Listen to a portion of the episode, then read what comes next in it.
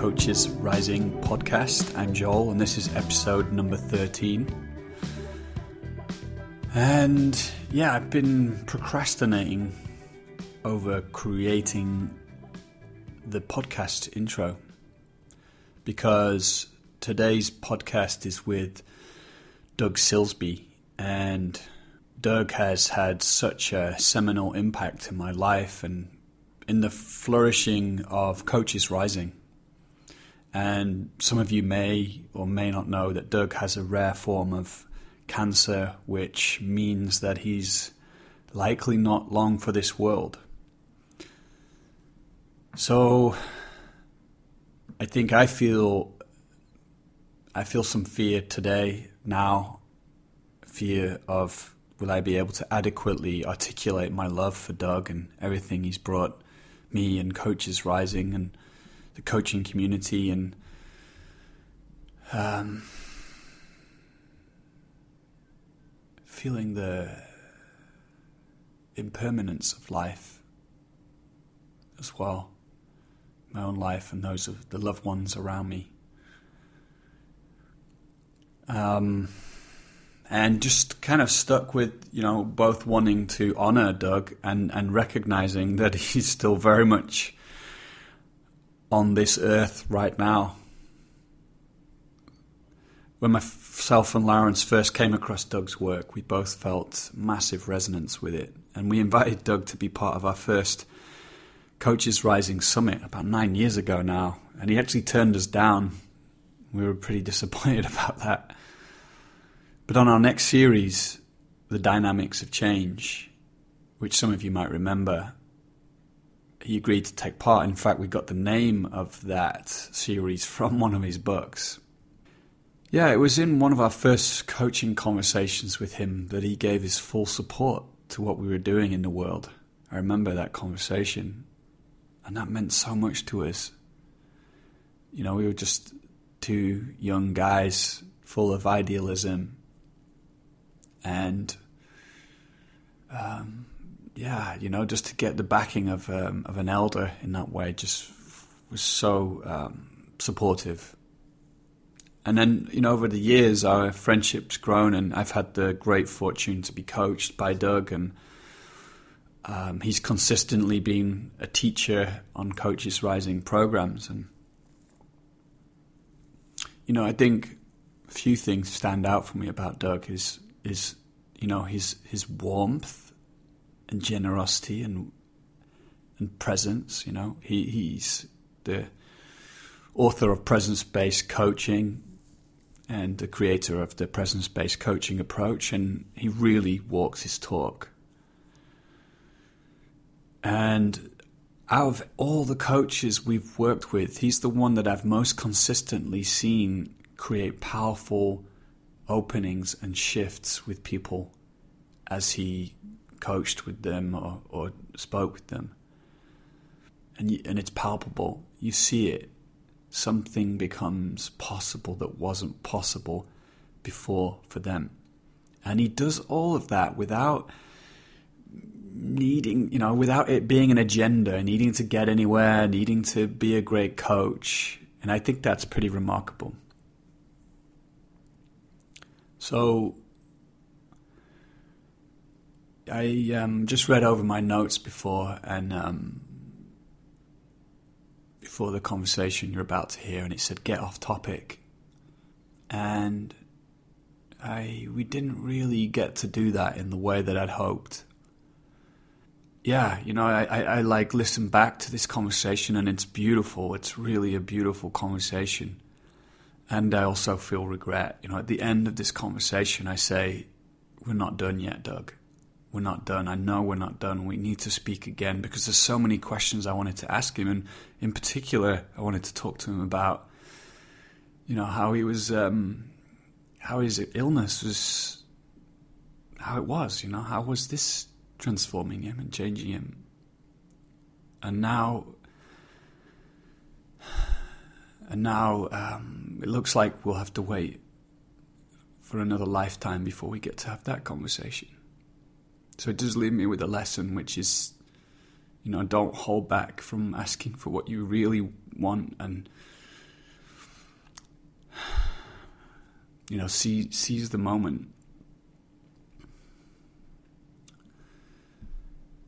Whew.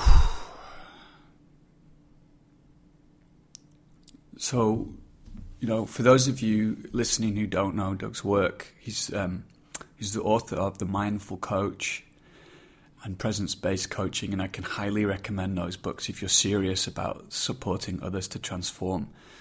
And in today's conversation, we're going to explore the latest evolution of his work, which is going to be covered in his upcoming book. And Doug's articulated these nine pains, which we can use as doorways into presence, awareness, and um, increasing wisdom and, and skillful action.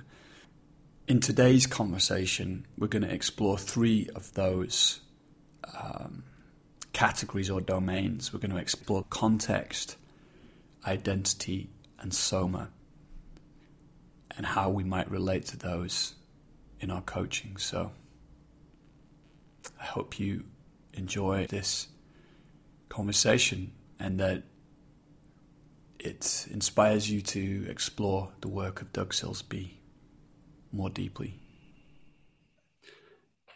How are you doing, Doug? It's good to see you again. Good to see you, Joel. Mm. As always. Mm. Another we have another moment together. Yeah, me too. Yeah. Yeah.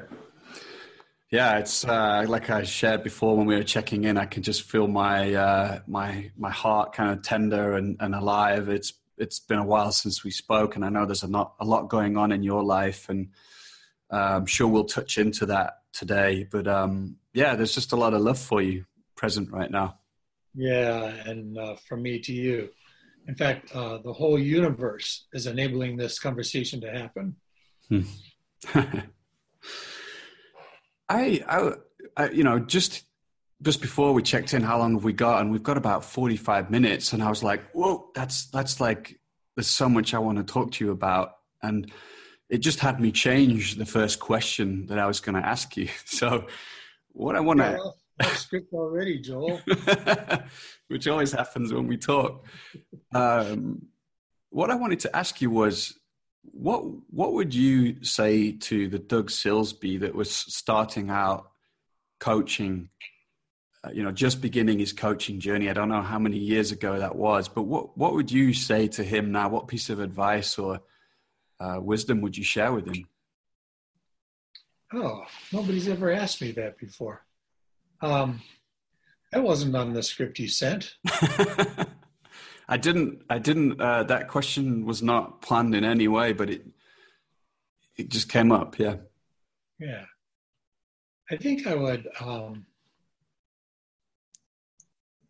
I think there are these kind of archetypal questions that we play with in our retreats. And maybe those would be the things that I would ask. I think I would ask questions rather than giving advice, being a, a properly trained coach.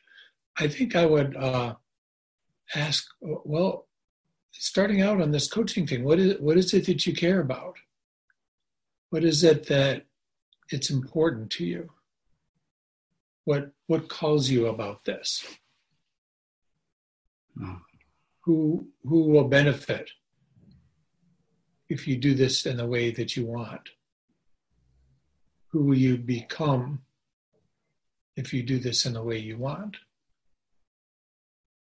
And having considered those questions, what do you know about yourself now? You know, I think when I was just starting off, I uh, I had this inkling. I had, well, I guess I had an inkling that coaching was something I'd been doing for a while. I just didn't have a name for it. Mm-hmm. Um, and to have somebody ask me those questions, ask, uh, uh, ask me questions that would help me clarify what it was that I thought I was doing, I think could have been strengthening or solidifying you know, for, for a lot of things I've done in my life, I feel like I did on a wing and a prayer. And, you know, I, I said yes to something and then I jumped in and I figured out how to do it. And it's generally, it's worked out uh, um, astoundingly well. but I think maybe that has more with my basic trust in things than um, any particular unique capabilities and skills. But I think this piece about learning how to trust, learning how to, each of us is following a thread, Joel, and mm. sometimes that thread is really clear, and sometimes it's not so clear, and sometimes we can't explain to anybody else what that thread is. But there's some thread that that we're all following, and to make that thread explicit and um, to know that we're following a thread, to be able to name it and say, this is the thing that I'm doing, and here's why, and here's why it's important, and who benefits. You know, that, that makes that thread a, a stronger kind of guidance. Hmm. That's what that's what comes up. I'm wondering if that's similar or different than the answer you were looking for. Well, I had no idea what you were going to say. What comes up for me is this this kind of uh, balance between intentionality and surrender. And those are the exactly the right words. I'm not sure, but you know, in my own life, I noticed that um, those are present, and that you know, yes, it's powerful for me to think about who am I and what do I care about and what do I want and at the same time you know and to, to, have intentionality around that. And at the same time there's there's a sense of this thread that's being followed and and and i'm i'm not sure who's following that thread you know? There's a sense of it unfolding and um, things are happening. There is a sense of trust that everything will unfold in in just the perfect way even if that perfect way involves all these challenges we face sometimes. And so I just noticed those poles that are there for me that are alive and, and how, but they each seem to have a shadow at the same time. Yeah. Yeah, that's great. Well, well said. That sounds like a, a beautiful description of a polarity system. So, so we could say that intentionality is necessary and overrated, and serendipity and our opportunism are also necessary and overrated. You know, if we go through our life just sort of uh, trusting that the universe is going to, going to, uh, it's going to always provide. Um, yeah, well, maybe it will, but we're adrift. And on the other hand, if we're a planner and we create this vision and this mission and this purpose statement and and this five year plan and everything is is uh, uh, done in lockstep and articulated, and, and that was the prevailing wisdom about how organizations and teams and even individuals should should plan their lives. Well, we preclude a lot of possibilities if we march lockstep to a plan and don't stay present with the evolving context around us. Mm. There's a there's a an Arabic saying that goes, "Trust in God, trust in Allah, but tie your camel up first you mm. know yeah we want to have a trust in the benevolence of the universe and we are also and always responsible hmm. so to tie that into coaching because i know that's um, you know one of the questions i had for you let me let me bookmark that let me bookmark that i want to invite uh, you to share maybe later about how you see those polarities working in coaching as a coach, you know, as someone who's helping someone work towards uh, a desired future and working with that kind of spontaneity and, and the, the present moment. But, um, you know, you've, you've got like an incredible body of work um, out there, which has had a huge influence on my coaching. And I'd love to get people, give people listening a sense of just a, a quick overview of of the presence based approach. Uh, you know, in previous interviews we've done, we've talked about that more extensively, and and of course that'll be that's the fundament fundament to a lot of your work. So we'll weave that in and out today. But um, let's start by saying why presence, like you, you presence based coaching and presence based leadership. Why is presence important, and what is it?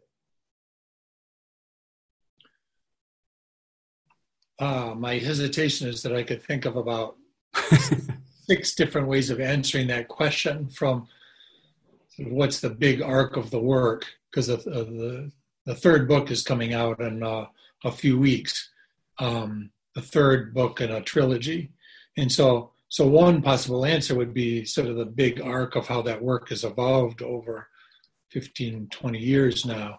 Uh, another one would be in in an immediate coaching conversation how and why is presence important and how does it show up um, I, I, could answer it in a lot of different ways and i, I don't mean to be circumspect here but um, yeah.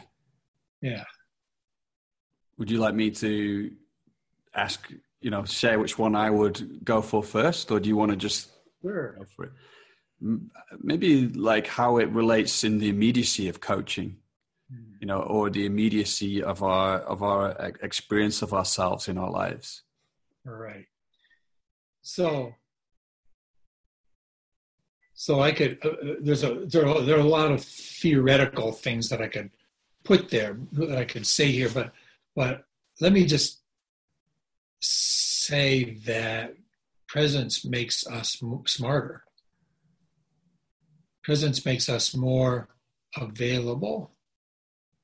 Presence cuts through the delusions that our nervous system generates, the attachments and the stories and the narratives and the obfuscation and the filtering that our nervous system automatically produces because that's how it makes sense of the world and makes available a greater range of information and therefore a greater range of possibilities. So, from the standpoint of the coach, if you're coaching me, but you're not present, you're distracted by some other project, or you're all wrapped up in some story you have about me, as opposed to really being available and listening, you're not going to be the best possible coach for me. And so, rightly, ICF has uh, made coaching presence a core competency, one of the core competencies. I, I think it's important that they did that. Um, and so, as coaches, we work to bring ourselves present, to settle our nervous systems, to be creative and available and free of attachments as we listen and reflect and we, we do the art. Uh, we do the art of coaching. But I, I think presence has to go further than that because if if presence is a requirement for coaching, and I believe it is, then why would presence not also be a requirement for our clients? Hmm. You know, I think it's necessary but insufficient for coaches to, to cultivate presence. I think it's also of crucial importance that as coaches, we learn how to support our clients and accessing their presence. So, presence becomes not just a coaching competency, but a coaching outcome for the client. And what that means is instead of um, coaching clients, for example, around not interrupting people in meetings um, and helping them generate a variety of alternative behaviors, which in theory they should be able to choose in that meeting. Instead, it means that we help them to develop the capacity to recognize, to be aware and present with themselves, and notice when they have the urge to interrupt before they've actually interrupted. So it creates a space. It's the space that Viktor Frankl talks about, the space between stimulus and response. And in that space lies our freedom. You only get that with presence, the present moment realization that I'm about to take some action that's irrevocable, that will change the world in some way. And I have choice over whether to take that action or not. That's the fundamental power of presence. And when our clients begin to get that, it underpins everything else that they might be working on. Whether it's delegation or managing across uh, uh, managing without influence or uh, leadership presence or uh, designing a new future or bringing two cultures together, all of those are enhanced by this, you know, what we call this meta competency, this fundamental capacity for choice and resilience and seeing every moment as fresh. Hmm. and I think I was, you know, going, going back to the thread that we were talking about earlier, I think when I started coaching 20 years ago, I had some sense of this. Like I knew there was a thread there, but it was a, a thin one. Um, but it, that's the thread that I've been following throughout. And the more I pay attention to it, the more I learn about it, the more I learn from my coaching clients and my students, the more strong and robust that thread becomes. Hmm. And so following it has changed me as well as changed you know, the countless people that have been exposed to this work over the years. Hmm.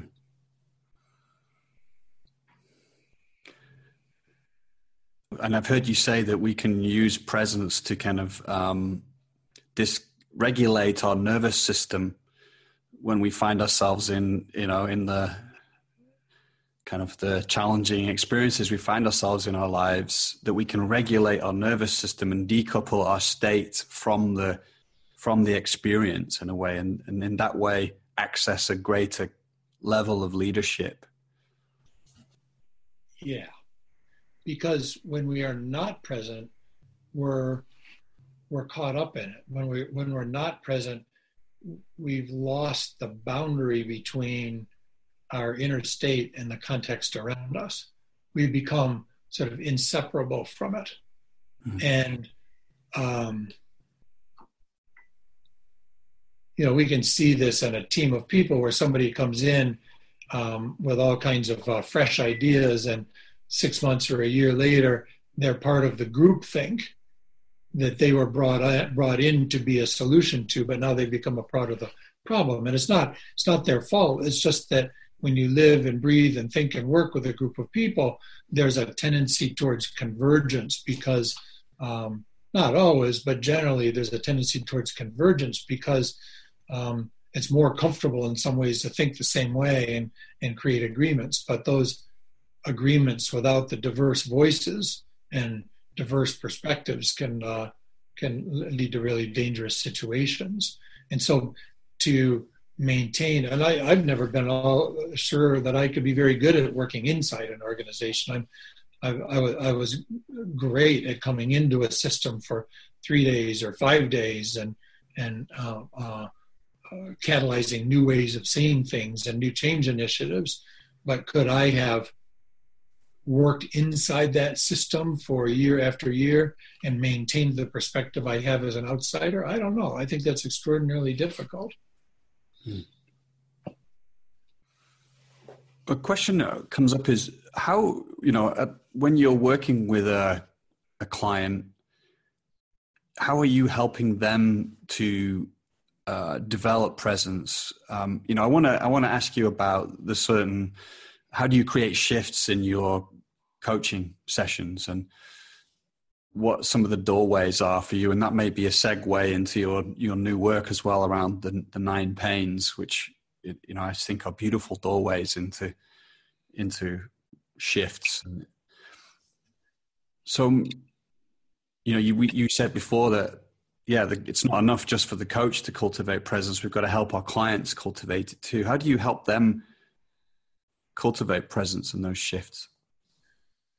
Um, well, I don't know if this conversation is the place to go into the nine pains. I'm guessing not. But one of the things, one of the key sets of distinctions that informs the nine pains, um, which is the really the, the core topic of, of this next book, um, is this distinction of uh, context, identity, and soma. And so context is the world around us, all the humans in our team and organization, and mm. some complex situation that we're trying to uh, provide leadership in, or our clients are trying to provide leadership in. And what we tend to do because of our training is we focus outside ourselves. We think, how can I intervene, or how can who what levers can I pull and push in order to make happen the things that I want to make happen? But our view of the world is pretty much externally focused. Nothing wrong with that. That's part of what's going on. Um, but it's also uh, it's myopic in that it leaves out significant additional information. It's what we've been trained for. So identity is the level of our personality, who we imagine ourselves to be. And as a leader or as a human being, as a husband, as a grandparent, and all these different roles in my life, I face, we all face situations that we're not, that we've never faced before. And so we're not equipped to deal with them and couldn't be expected to be equipped to deal with them. And yet, some overachiever part of us thinks, hey, I ought to be good at this. You know, I've been good at all these other things in my life. I ought to be good at this thing too. And so we have a personal stake in success, but that personal drive and the, the level at which we are attached to success in this situation actually keeps us from seeing the situation as it is and leads us to see the situation as a threat or an opportunity for our ego. And so, without being conscious of this, we are interpreting the complex context around us as either potentially food for our ego or an existential threat for our ego. Mm-hmm. And we respond accordingly. That's why we get defensive when we get uh, um, when we get negative feedback. That's why we get all excited when an email comes in with a, a business opportunity, because our ego is responding, and we think that it's about what's going on out there, but really another level of this complex system is how uh, is our identity taking in and interpreting and responding to the things going on around us because it will. And our identity or our ego will take actions to perpetuate itself that may or may not be for the best. Mm. Makes sense? Yeah, it does. So, so you know, as a leader or somebody you're working with, they're in a situation that's, you know, maybe stretching them developmentally, and and then you know that creates this kind of uh, reaction or this this grab, you know, and and um, and so in a coaching session, you're you're connect you're helping them to start to see how their identity is up in that situation. You know, some things at stake, and yeah, the, yeah, helping them see how their identity is up and how their identity is either being um, evoked by the situation, you know, expanded. Uh, um, yeah, like an addict responds to uh, to the the, uh, the object of their addiction, or threatened. But either either direction, there's going to be an identity based action that results that may or may not be what's actually called for in the situation. How what kind of i know this is hard to answer in a way but what kind of questions would you ask somebody to help them begin to make that connection or or be able to see what's up for them what's important for them yeah i, I would ask questions like what's at stake for you in this situation yeah i would say if if this doesn't go successfully what's on the line for you if this project doesn't succeed what does that say about you? And then you mentioned Soma as well. Yeah. So, so the third level, so, so we can see that a sitting around a table in a group meeting, that there's a collective context, but that context is made up of subsystems, and those subsystems are identities, individual personalities. And group dynamics is all about how individual identities interact to form some sort of uh, culture, some sort of group dynamic. So you're looking at two levels of the system. And what, what, what I'm suggesting in this book is that there's a third level of the system that we can't omit if we're going to really understand how a complex system is working. We can't just look at the complex system out there and exclude the personality dynamics that each of us brings to the table that affect what's going on around us. But neither can we exclude the intrapersonal dynamics, the way our conditioning and our habits and our belief systems and our physiology are self organizing moment by moment in order to protect and to defend that identity. And so my body is an exquisitely designed machine endowed with consciousness and intelligence and the belief that it has choice. And it's self organizing moment by moment, even in this conversation that you and I are having right now, Joel, mm. to defend and perpetuate a certain kind of identity. So I get we're having this conversation in the service that, the, to the people who will be watching. And I also get that it feels good to be in this role talking about something I care about to people I don't even know. So there's some way that this is taking care of my soma. It gives my body energy. There's mm-hmm. a sense of peacefulness and contentment. Yeah.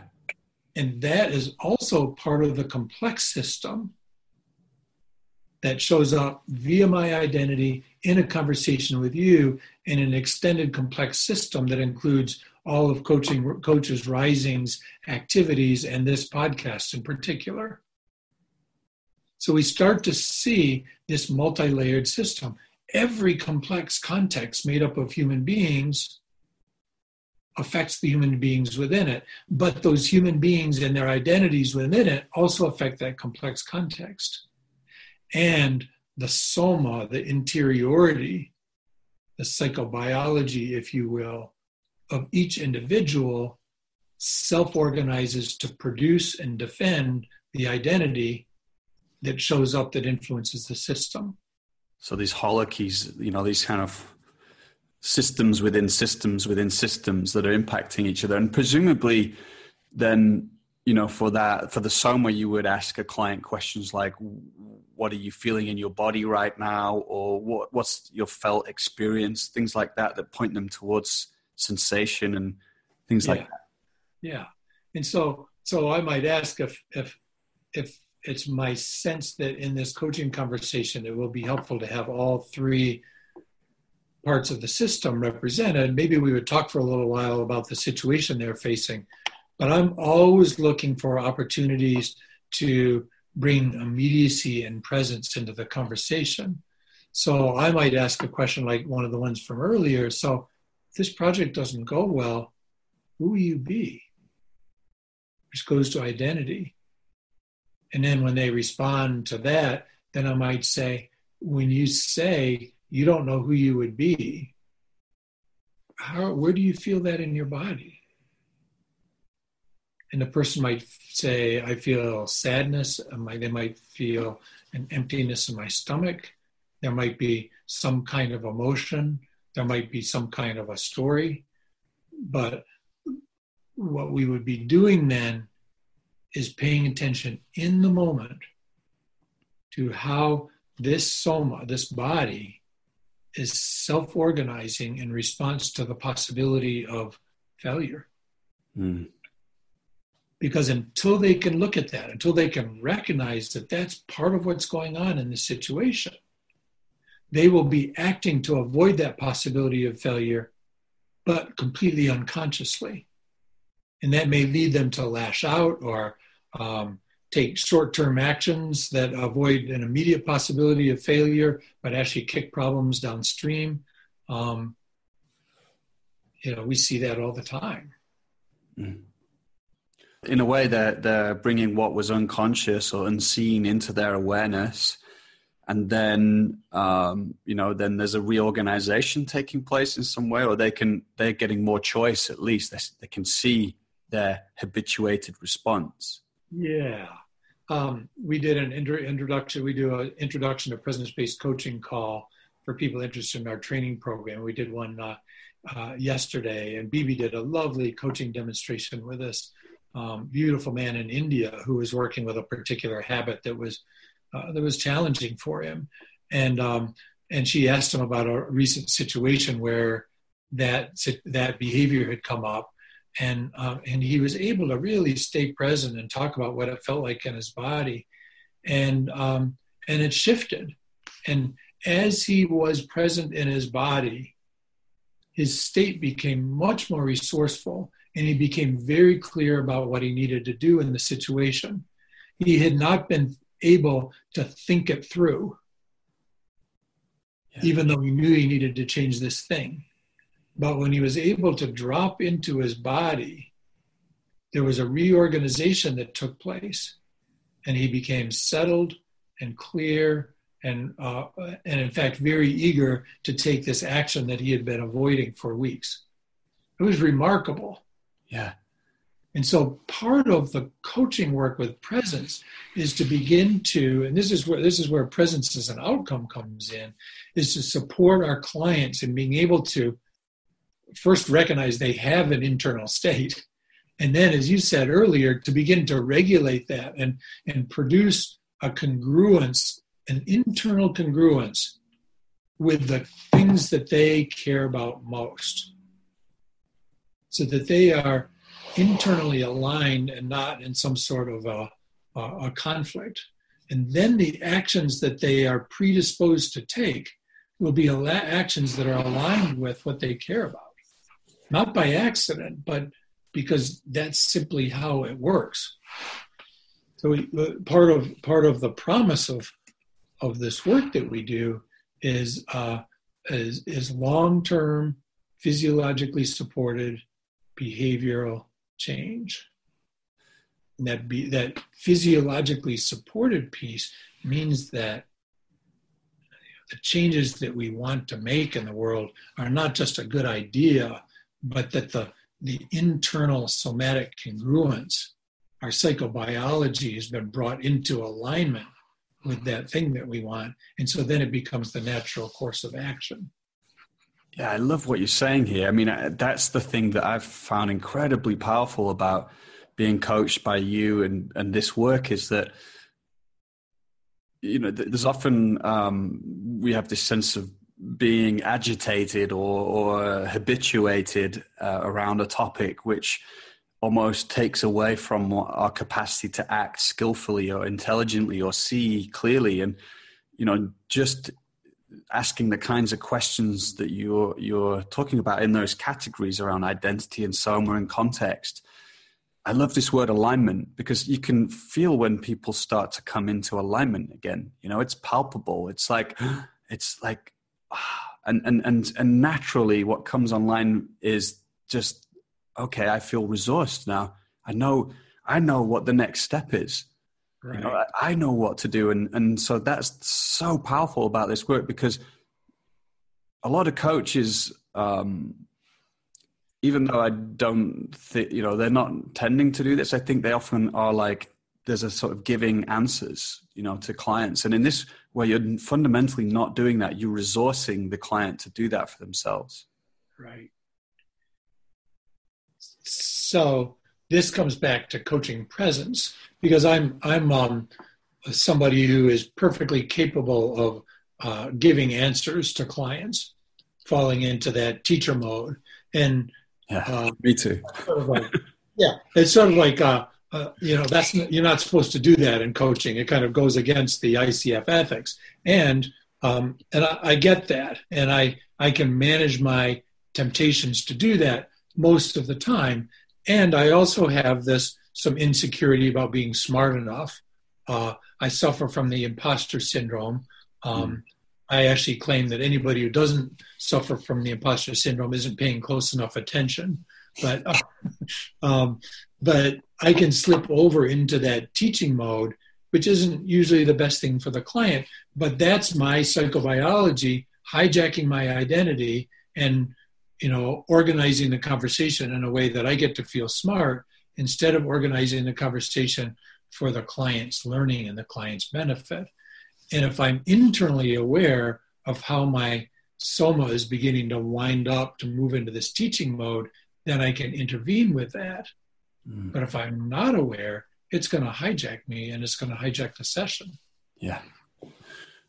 Could you say something about realization? Um, as a, you know, I, I heard in last year's art of developmental coaching, you were talking about the idea of of uh, somebody having a realization. I wonder if you could just say what you mean by that and how it, I feel like it connects to where we are in our conversation.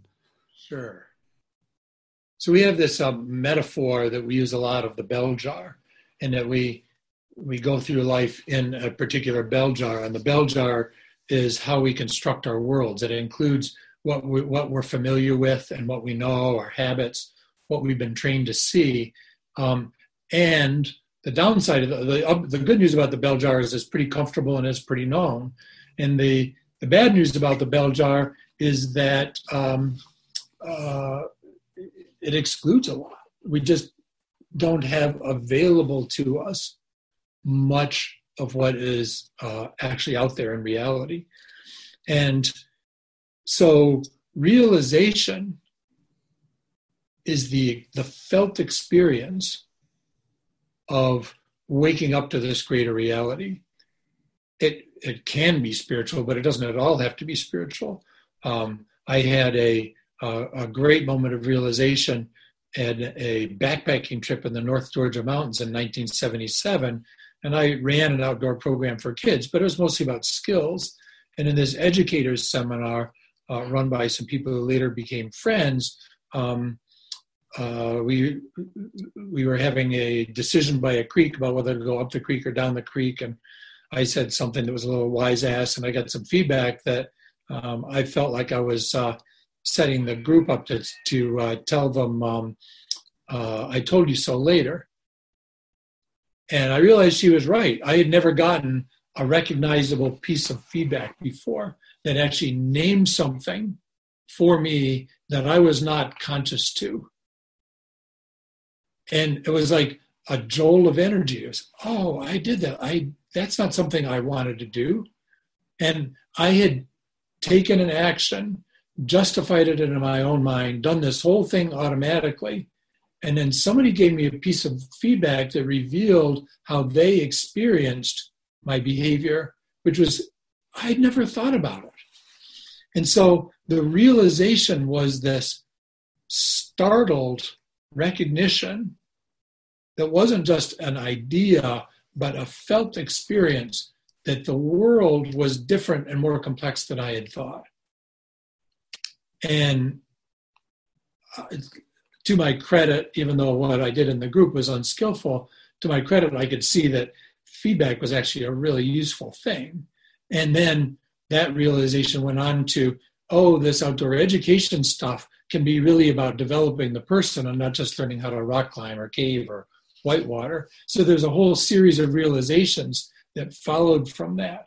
Mm-hmm. So the real, realization in a coaching conversation is that moment in which people recognize in an embodied, holistic way that there are possibilities available that they never saw before. Mm. It's an opening, it's an expansion, but not just cognitive. It really includes the entire nervous system.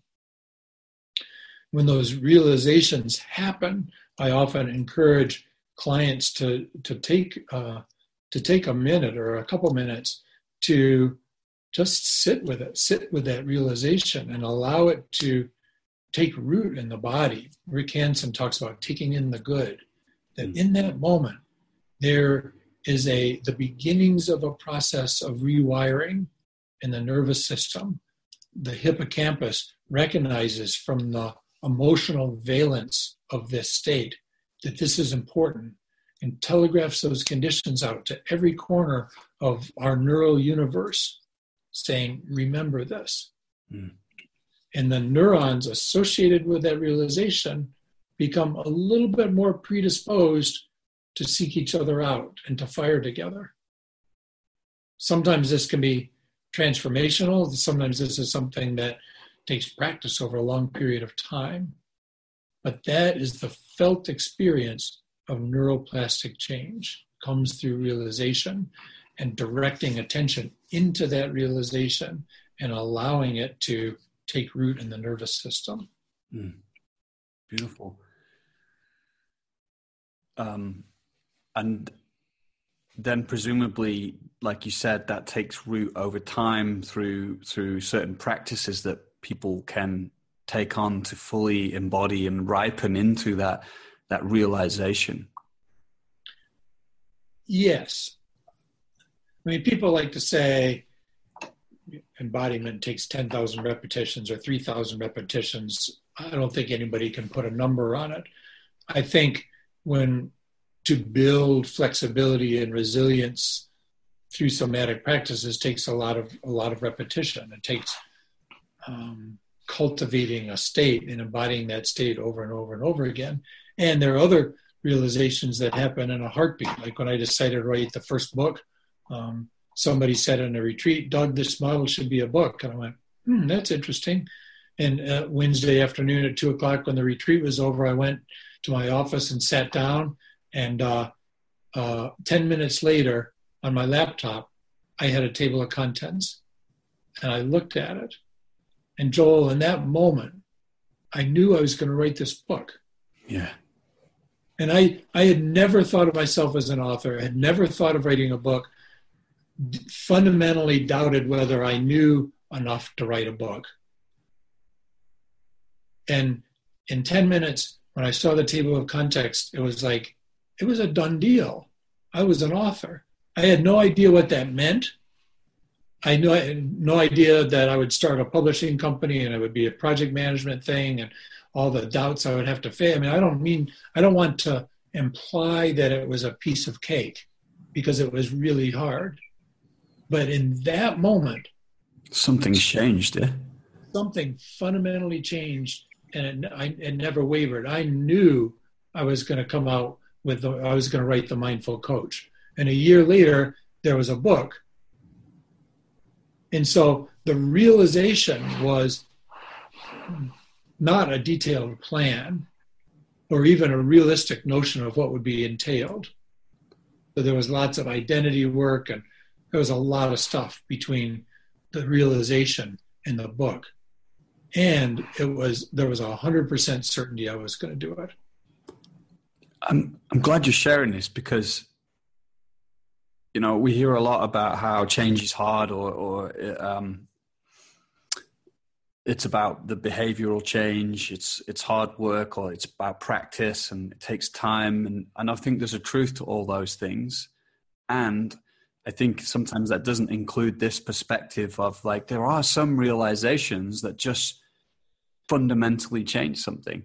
Yeah. And yes, it doesn't mean that it's all going to be smooth sailing along the way, but something has shifted. You've seen something and there's no going back. Yeah. So I think I think that there are two contrary and perilous narratives here. I think it's a perilous narrative that changes hard. Well, yeah, it can be, but sometimes we repeat the mantra over and over again that changes is hard, and that's a a great way of uh, not changing. yeah. Well, we invest in the story that changes hard, and so of course we can't change. Of course, I can repeat the same um, same stupid habit over and over again that keeps making mischief and making my life difficult. Um, it's hard.